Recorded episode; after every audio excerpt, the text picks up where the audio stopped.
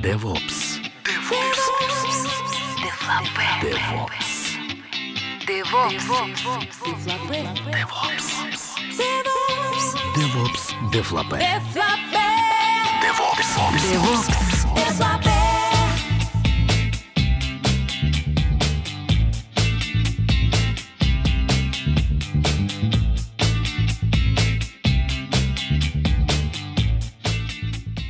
Вами DevOps Дефлопе, 34-й демократический выпуск.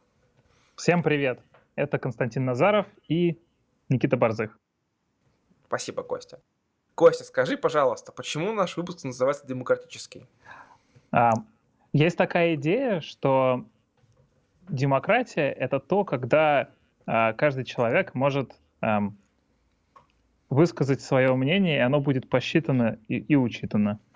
В общем, сегодня мы будем говорить про платформу для голосований evote.com. Вот, и мы берем интервью у а, разработчика этой платформы Анатолия Попова. Итак, поехали. А, Анатолий, расскажи, пожалуйста, а, чуть больше о себе и о, о том, где ты работаешь. Хорошо. Я занимаюсь разработкой всякого разного софта уже почти 10 лет, если мне память не изменяет. В компании его вот я работаю два года. Существует она, насколько мне известно, чуть больше, два года, может быть, с половиной. Мы пытаемся сделать новое решение для сбора обратной связи, проведения голосований, поскольку ну, всем в мире хочется, чтобы это происходило честно, и чтобы желательно еще потом по ответам, если мы проводим какую-то обратную связь, собираем, нельзя было вычислить, кто конкретно ответил как на вопросы и задать ему эти нехорошие вопросы, зачем ты назвал своего соседа земляным человеком. А расскажи, а какие, какие вообще примеры компаний? Просто мне в голову приходят э, государственные выборы в основном, когда речь идет об электронном голосовании. А зачем они вот компаниям, крупным компаниям ну, нужны? Доп- допустим, в Европе там немножко больше социализма, чем у нас. У них там есть профсоюзы, например. В профсоюзах необходимо выбирать лидеров этих самых профсоюзов, и голосование должно быть анонимное, каждый, вот, и по закону компания не может ее проводить, допустим, сама, то есть она должна обязательно кому-нибудь, какой-нибудь третьей стороне обратиться для этого. Вот первый вариант, где мы можем помочь людям. Второй вариант Например, нужно собрать какую-то обратную связь. Ну, провести опрос среди сотрудников на тему, как устроен мир внутри компании, куда все движется, чем люди довольны, недовольны. Вот самый простой, вот такой вариант. А дальше по всему этому надо собрать аналитику и желательно не дать людям по разным срезам вычислить, кто как ответил. Ну, потому что потом могут пойти репрессии или наоборот премии ненужные. Такое вот. Это очень важно. У нас есть компания, которая там имеет бельгийская, у них там примерно 4000 человек, насколько мне известно. Они борются с двумя вещами. Первое, они борются с SurveyMonkey, по-моему, сейчас, которым они, их не устраивает этот продукт, они от него страдают. И второе, они борются с тем, что люди, которые заказывают исследования, они специально делают срезы так, что можно достаточно точно вычислить, кто как отвечает, если достаточно крутить много кубики. И вот они хотят, чтобы мы им результаты отдавали в таком виде, чтобы они не могли это вычислить. Вот как а как так. Э, ты, ты говоришь про вычисление, э, кто как ответил. Что ты имеешь в виду? Ведь эти же данные, ну, у вас э, есть почта. Человек ну, авторизуется ну, с почтой, да? Да. Например, нет, смотри, например, вот делаем мы опрос об обратной связи внутри компании, да, и мы просим человека, и наружу мы не отдаем, кто как конкретно проголосовал. Мы отдаем только агрегированные результаты. Допустим, кто-то отвечает, что в компании все хорошо, кто-то, что в компании все окей, и там два человека отвечают, что в компании все плохо, боссы уроды, не понимают, куда движ... двигают компанию, всякое такое, да. И, например, мы заставляем людей бить там, на каком этаже они работают, какого цвета у них волосы, и так получается, что вот у нас там если мы возьмем срез по, волоса, по цвету волос, у нас получится там один рыжий человек, который работает на третьем этаже, и у него там 100% ответ, что боссы плохие. Ну, очевидно, что мы его можем вычислить и сделать с ним что-нибудь нехорошее.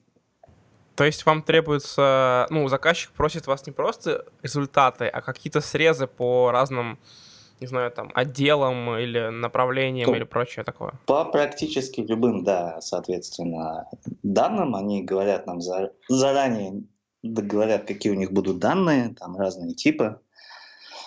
Чиселки пока и строчки поддерживаются, то есть мы на самом деле вот степь пока не очень много инвестировали, поскольку точного понимания, что они хотят, нет. И нам надо будет убирать пики, то есть где там срез дает очень мало людей, ну вот нам в это измерение надо будет как-то загру- загрублять и не говорить, сколько там конкретно. А у вас есть какая-нибудь математическая основа? То есть вы, а, у вас есть какая-то... Я просто знаю, что есть эм, крип- криптографически верифицируемые выборы, например, или какое-то голосование, когда человек может, а, используя свою ну, специальную подпись, грубо говоря, убедиться, что его подпись вошла в итоговое голосование. А, ну, скажем так, тут пока у нас ничего сложного нет.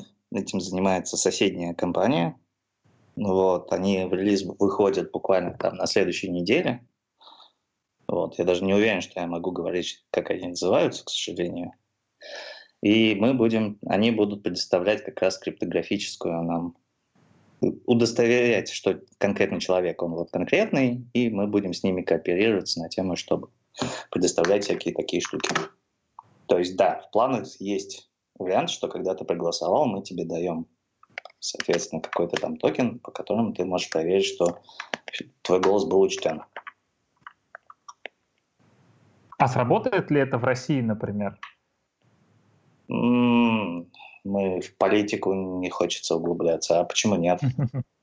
На самом деле, на самом, на, самом деле, на самом деле, как бы, если мы углубимся в политику, если будет желание, то мне кажется, что в России довольно честно выборы проходят, ну, по крайней мере, на больших, скажем так, масштабах, там, которые раз в 4 года, раз в 5 лет проходят.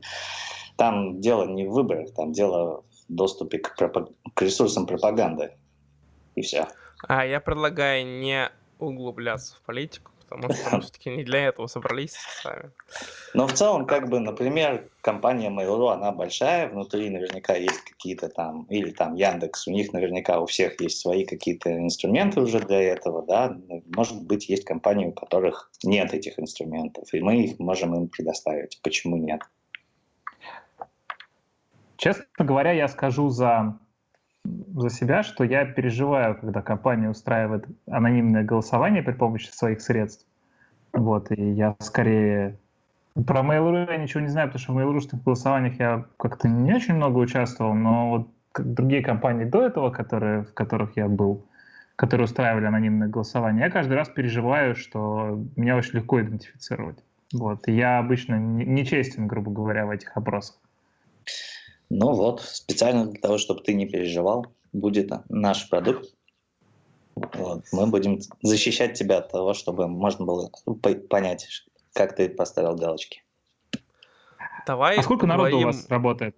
Да, вот я хотел сказать, сп- спросить, на- на- начать про, про техническую часть постепенно. Да, давайте уже начнем. Вот. Ну, у нас, если брать всю компанию, там, наверное, человек 20 наберется.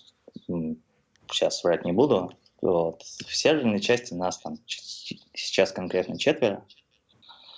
Вот. Еще четыре человека на фронтенде, потому что у нас там Android app, iPhone app, вот красивый лендинг там, всякое такое.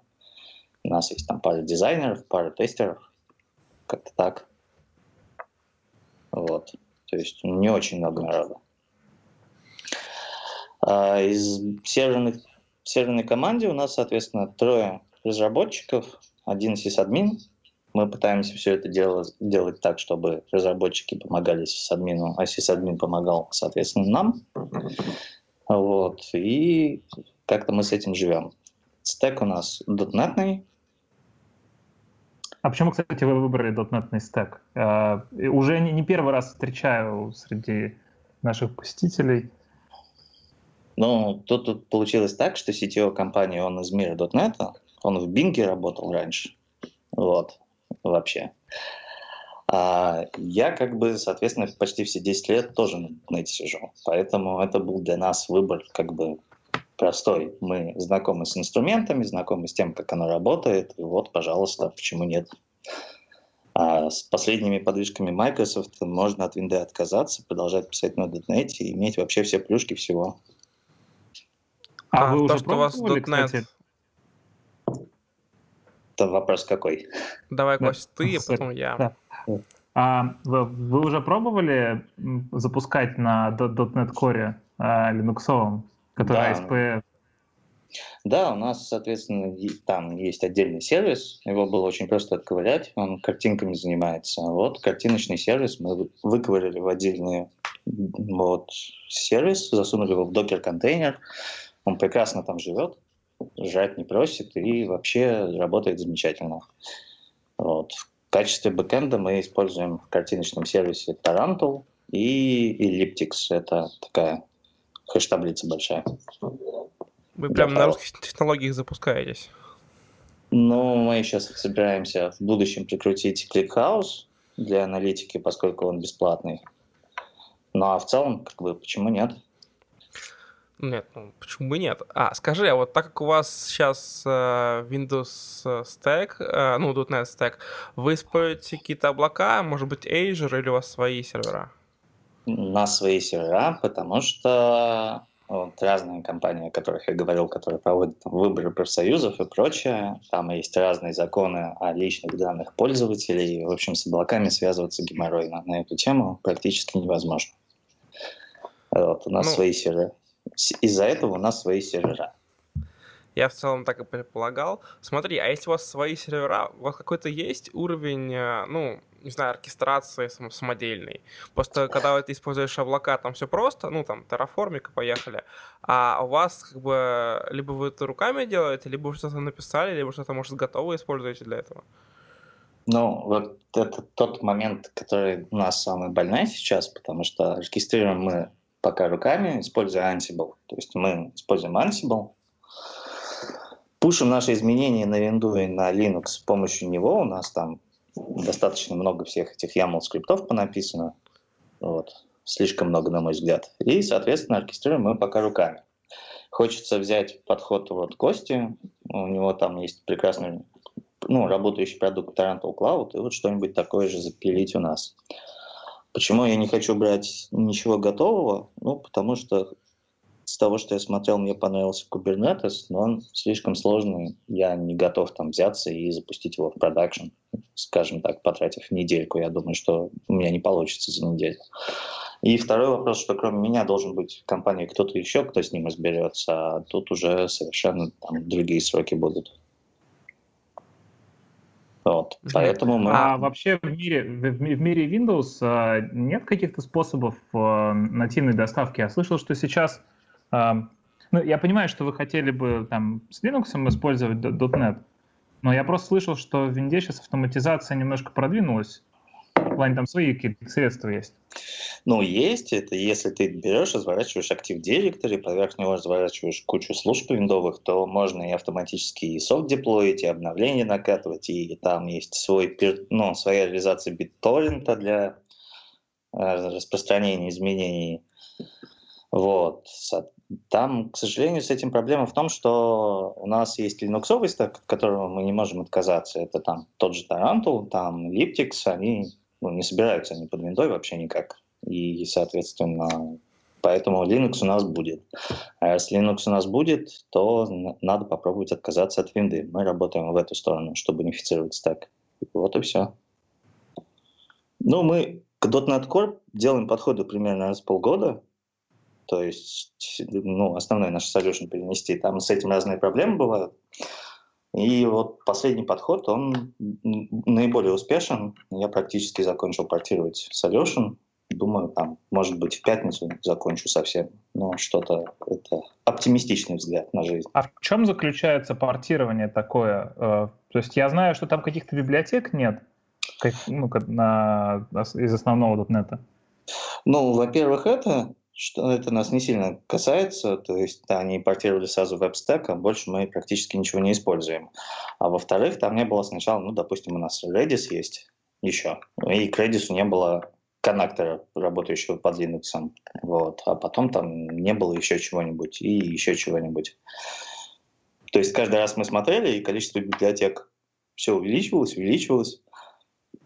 И вот сейчас э, там достаточно много, практически все наши нужды покрыты. Что не покрыто, мы там сами накостылили, поддерживаем свои форки приватные. Вот, допустим, в Prometheus либо до сих пор не работает под Linux, у нас есть свой форк приватный. Там много поменялось в плане тулинга. Скрипты все переписать надо, файлы проектов поменялись, и много вот муторной работы никому не нужной на самом деле. Вот. Microsoft за последние два года, пока они tooling выводили в релиз, меняли форматы build вот этих вот файлов, ну, как бы make файлов, да, файлов проектов, как бы три раза, чтобы не соврать. То есть сначала он у них был XML, они сказали, XML плохо, ну, там две XML. -ки. Две XML плохо, будет XML и JSON. Потом XML и JSON тоже плохо, будет один JSON. Потом говорят, нет, JSON совсем плохо, будет одна XML большая. Соответственно, у нас там есть наши open source продукты, но в какой-то момент мы просто заморозили всю разработку, потому что стало невозможно ничего делать. Там раз в два месяца все меняется, и как бы сейчас вроде устаканилось, жить можно. А, я, я вот что хотел спросить еще. Там я слышал, что Microsoft выпускал какой-то свой собственный быстрый веб-сервер для .NET Core, кажется. Kestrel называется, да. Да, Kestrel, Kestrel. Вот был ли у тебя опыт использования Kestrel? Ну, соответственно, наш этот картиночный сервис, он на Kestrel работает, но мы его не бенчмаркали пока. То есть мы веб, вот веб-уровень не бенчмаркаем, потому что ну, нагрузки пока не те. Мне кажется, у нас проблемы там в других местах будут. То есть есть другие более очевидные проблемы. Вот. А можешь рассказать про него чуть про, про Kestrel чуть-чуть поподробнее, просто буквально в паре слов? Ну, а, к сожалению, настолько не могу, я его не копал. Он очень просто инициализируется, то есть ты пишешь консольное приложение, сейчас ну, понятно, что показать это глупо звучит, пишешь консольное приложение, там, грубо говоря, пишешь Kestrel запустись, и Kestrel запускается. Все, пока Ctrl-C в консоли не нажмешь, или ему там kill сигнал не придет, он, соответственно, работает. И обрабатывает запросы. То есть, ну, не знаю, как в Node.js, к примеру. Чуть... Да нет, даже не чуть проще, а ровно так же. То есть, Но там... он сделан для работы именно в продакшене. То есть ты да. ожидается, что ты прям в свое приложение встраиваешь этот э, веб-сервер, он работает в процессе твоего сервиса, да? Да, да, да. Ты вот пишешь, берешь, там есть этот WebHostBuilder у них, у него там есть метод UseKestrel и вперед. Там дальше .run и все работает. Они, кто-то писал о бенчмарках, который на нем 1 миллион запросов выжимал на, с одной машины в секунду. Вот. Ну, как бы я не проверял, я этот бенчмарк не перезапускал, поэтому я не могу сказать, насколько он валидный. Вот. Ну, как-то так. Давай чутка поднимемся из, из кишков повыше. Расскажи, вот ты рассказывал, что у вас есть один сисадмин, и разработчики помогают ему э, с чем-то, с приложением, я так понимаю, и наоборот, э, админ помогает разработчикам. Расскажи про это подробнее. Как, как, работает процесс и насколько он там, не знаю, эффективен? Может, какие-то уже есть вещи, которые ты ну, поправить хочешь и так, тогда, тогда и тому подобное. Ну, давай я расскажу сначала идеальное видение мира, как я вижу, что это работает, когда все получится, а потом расскажу, что у нас сейчас не так. Давай. Или как лучше. Значит, в Давай. идеальном мире, в идеальном мире сисадмин, он, разумеется, не один, но так как не стартап, он будет один пока какое-то время. И он отвечает за какой-то, ну, не знаю, платформенный, назовем это, уровень. То есть он команда вот этих вот сисадминов, они гарантируют, что там работает сеть, процессоры, память на месте, диски не вылетают. И занимаются вот таким вот, там, что операционка работает. И, грубо говоря, к ним приходит там, ну, можем, мы можем поставить сверху оркестратор, например, да, и мы будем гарантировать их задачу, чтобы работал оркестратор, грубо говоря, и выполнялись какие-то там требования приложений. Что вот я попросил там, что мне нужно 12 гигабайт оперативы. Ну вот у меня будут 12 гигабайт оперативы. И, на мой взгляд, вот команду вот этой вот платформы не особо должны касаться какие-то проблемы приложений. Потому что приложений будет так или иначе много, если проект будет успешен, и они просто не смогут во всем этом разбираться физически. Поэтому и вот. Но их задача будет помогать разбираться с проблемами, если там что-то случится. Потому что не все программисты там Linux-гуру, я, например, не Linux-гуру и плохо в нем разбираюсь. А программисты должны заниматься проблемами на уровне приложения, там эксепшены полетели какие-то, там конфиги, базы данных, запросы правильно писать, вот такими вещами. И они должны, соответственно, общаться с сисадминами, когда там что-то где-то падает, разбираться, где что конкретно упало в приложении, или у нас там операционка вылетела, нужно новый сервер искать. Вот. Это ну, то есть ты считаешь, что, грубо говоря, эти ребята, да, они должны крутить какой-нибудь Kubernetes? Ну, либо самописное решение, если Kubernetes слишком сложно, либо там мезосферу, там, неважно. То есть подход, на мой взгляд, должен какой-то такой быть примерно. Слушай, а почему ты их называешь с админами? То есть подход в целом, ну, я не с тобой согласен, да, но это обычно называется в компаниях либо SRE, либо инфратим, но по сути они, конечно, админы, но они и так хорошо, хорошо разработчики, которые могут дописать там тоже Kubernetes попачить, потому что это будет нужно, если ты будешь хардкорно его использовать, ну и так далее и тому подобное. Наверное, это мое как-то прошлое. Я никогда не работал в гигантских компаниях, где у нас там были отдельные сисадмины, отдельно систем э, вот эти вот SRE, там System Reliable инженер, отдельно инфратимы, еще что-то. То есть у нас обычно был сисадмин, был программист, который ему помогает. Они вместе это как-то все вместе пилили, при этом программист параллельно обычно программировал какую-то там бизнес-логику свою, а сисадмин там занимался еще и сисадминингом прямым. То есть конкретных людей у нас для этого выделено никогда не было. Может быть, их надо по-другому будет назвать. Но это сути не поменяет, на мой взгляд. Вот. Теперь что у нас из этого не получается?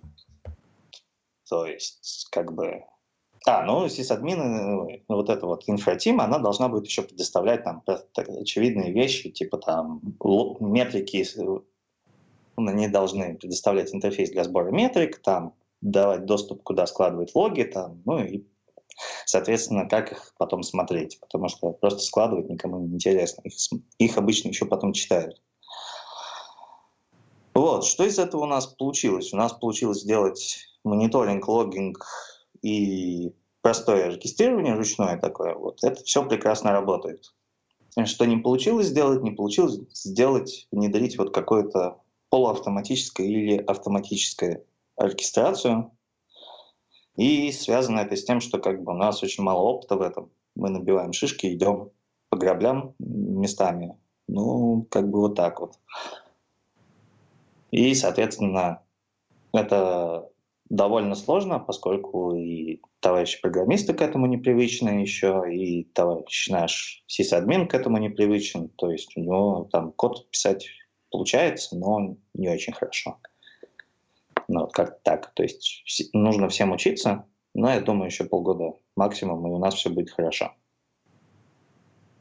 Как а Ansible у вас, Ansible вообще ну, заходит как средство обмена знаниями по бы, по платформе? Или он больше проблемой является, чем средством обмена знаниями? Как ваши э, программисты воспринимают это? Тут проблема не в самом Ansible, а проблема в том, как написан код, используя этот инструмент. И вот наша реализация, она, к сожалению, не очень хорошая. Поэтому она, ну, в нее достаточно высокий порог входа получается для программистов. А, связано это с тем, что в определенный момент как бы пытались сделать слишком общие кукбуки, они, в общем, из-за этого получились очень сложными и ненужными, на мой взгляд. То есть там есть кукбук для Nginx, которая может собрать конфиг абсолютно любого Nginx, ну, там можно, грубо говоря, все что угодно сделать на Nginx, вот все кукбука это умеет.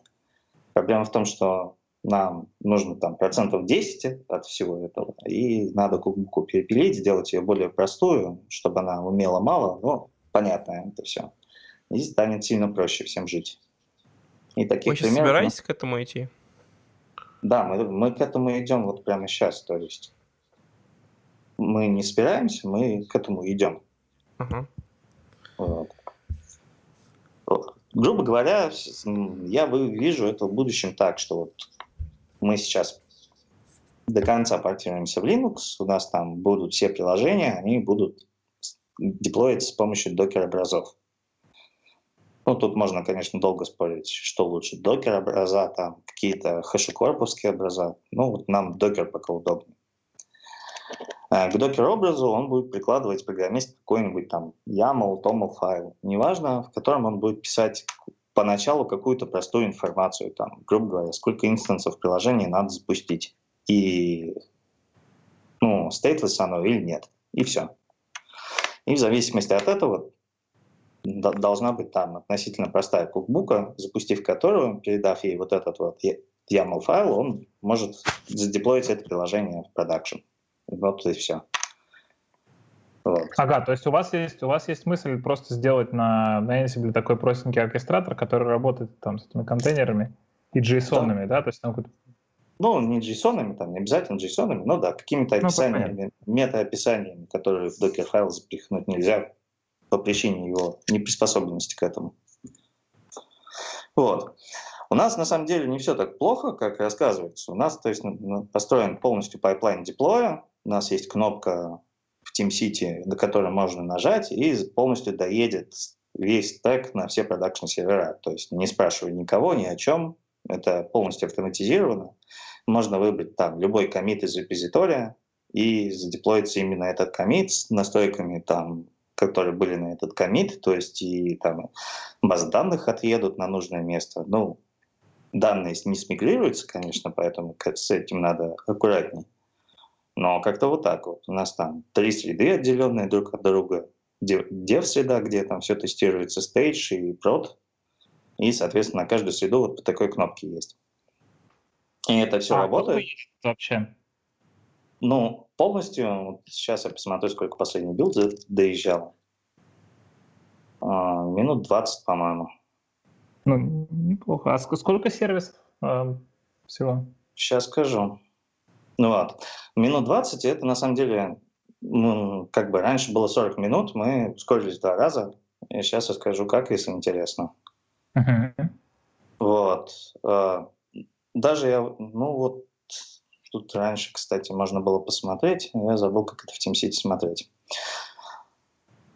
В общем, первый билд из цепочки был запущен, сейчас скажу, давайте как-то это, минутку подождем. Первый билд был запущен в 13.38, и, соответственно, билд, который рапортует о том, что все успешно, закончился в 14.04, ну, полчаса примерно. Вот.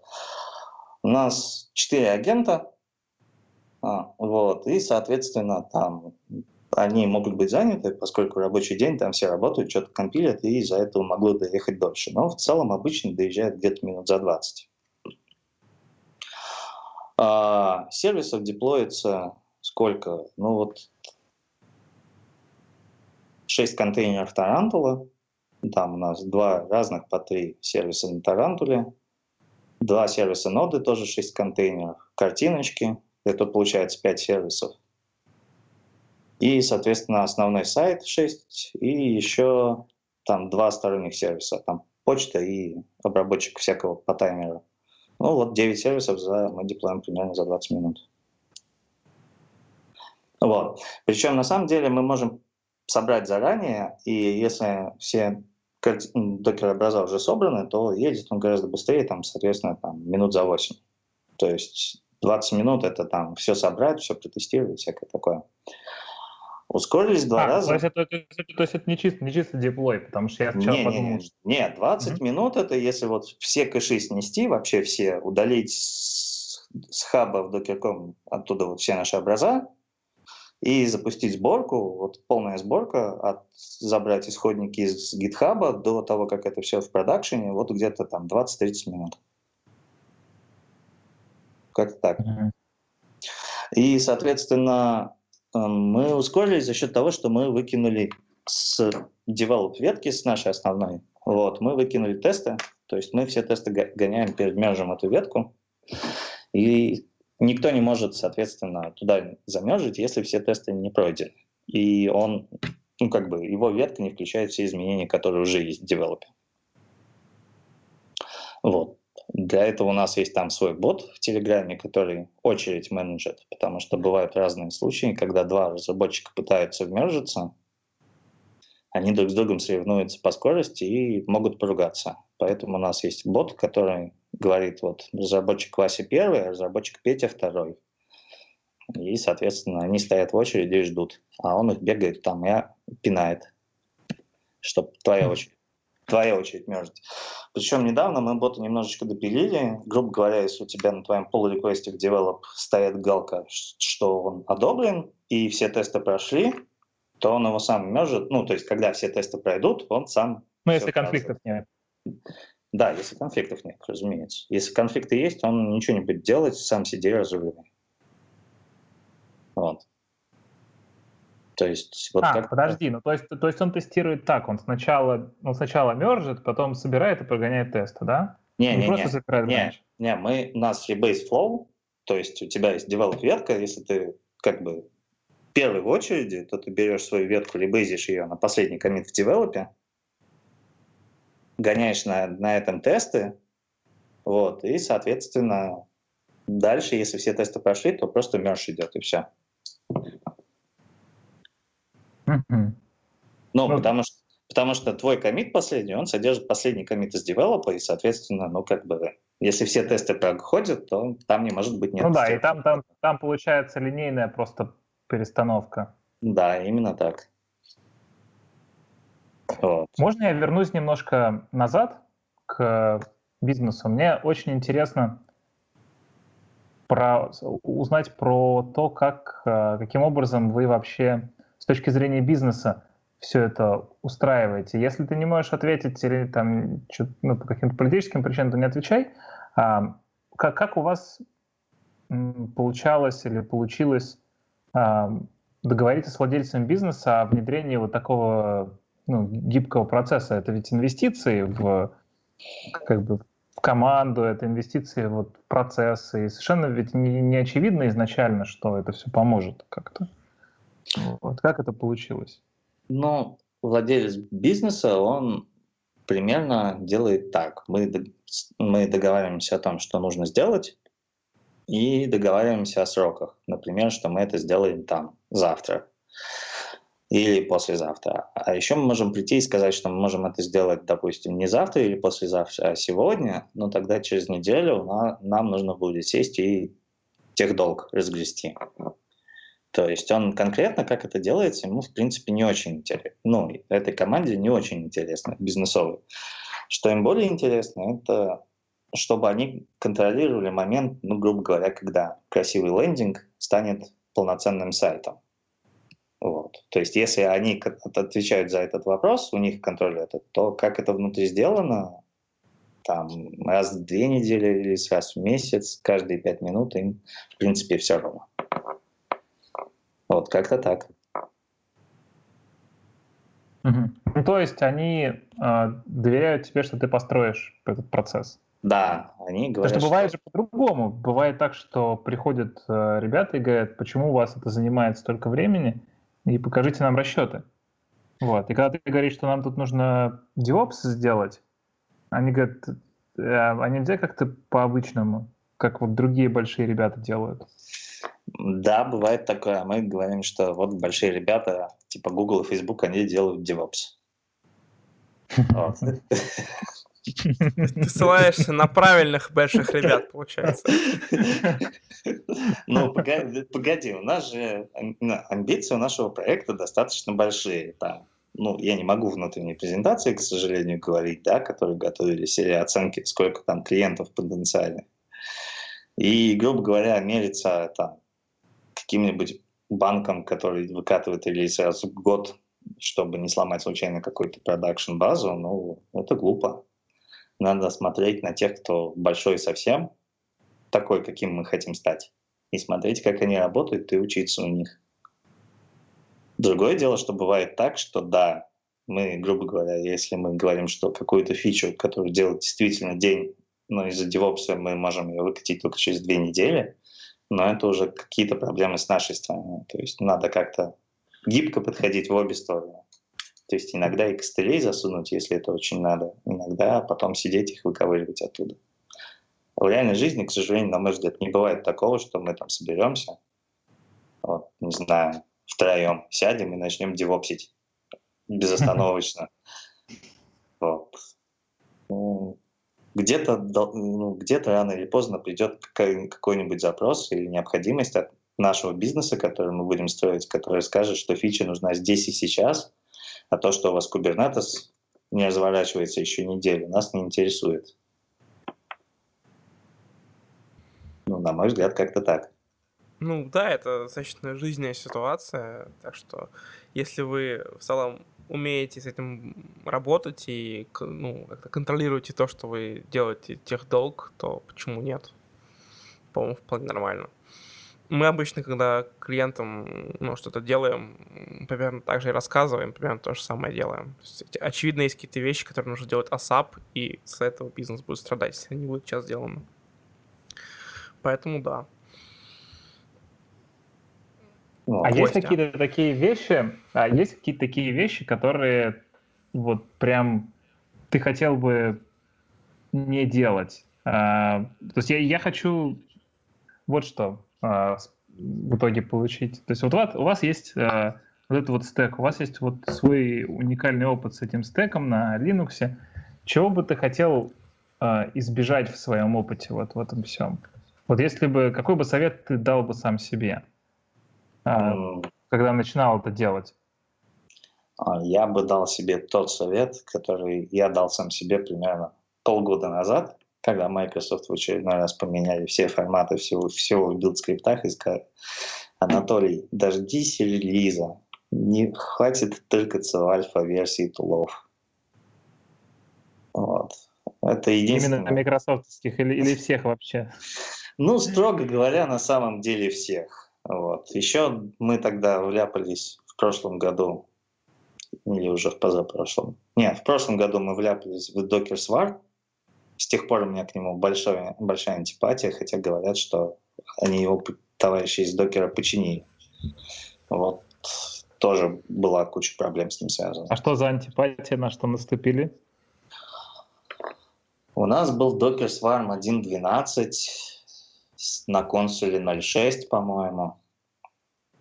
И, соответственно, мы когда деплоим, деплоили контейнер, так как у нас ручная, ну, соответственно, ручное оркестрирование, допустим, надо задеплоить заново Tarantool. Мы аккуратно выключали тарантуловский Docker, кон, ну, контейнер, и дальше говорили ему «удались». Вот. Вот момент «удались» в Swarm происходил где-то в процентах 30 случаев с ошибкой, и он не освобождал айпишник. А так как у нас все вручную, я напомню, к сожалению, и мы пока еще не умеем до сих пор консоль использовать в качестве configuration storage или там сервис discovery, это на самом деле одна из вещей, которую мы будем делать, скорее всего, летом. Вот. А, то когда мы создавали контейнер заново, регистрировали его в той же Swarm сети с тем же айпишником, нам Swarm говорил, ну, ребят, айпишник занят, давайте-ка вы его поменяете. Вот. Это, поменять было, в принципе, несложно. Проблема была в том, что просто это, вот, грубо говоря, каждый третий деплой происходит такая проблема. Деплоем в основном у нас, на самом деле, занимаются тестеры, и в продакшн, и на stage, и на develop.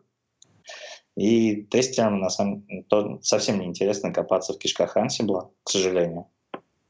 Вот, как так. И, соответственно, с тех пор у меня подозрение к тому, что Swarm как оркестратор не работает. Вот. Ну, ощущение. Но последней версии мы не тестировали. Не знаю. Поэтому ничего не могу сказать. А, спасибо. А, друзья, кто нас а, сейчас слушает, а, я предлагаю, если у вас есть какие-то вопросы, вы можете всегда а, прийти в комментарии, и мы обещаем передать э, их Анатолию или пригласить его напрямую в комментарии, чтобы он а, мог на них ответить. Вот, я уверен, что есть еще много людей, кто еще использует дотнетовский стек а, в сочетании, особенно сейчас а, с, с популяризацией этого стека на Linux. Вот. Так что приходите, спрашивайте. Спасибо а, за ваше внимание. Я предлагаю на этом а, сегодняшний выпуск закончить. Если у тебя есть а, что-то существенное, что ты хочешь сказать нашим слушателям еще, а, то, пожалуйста.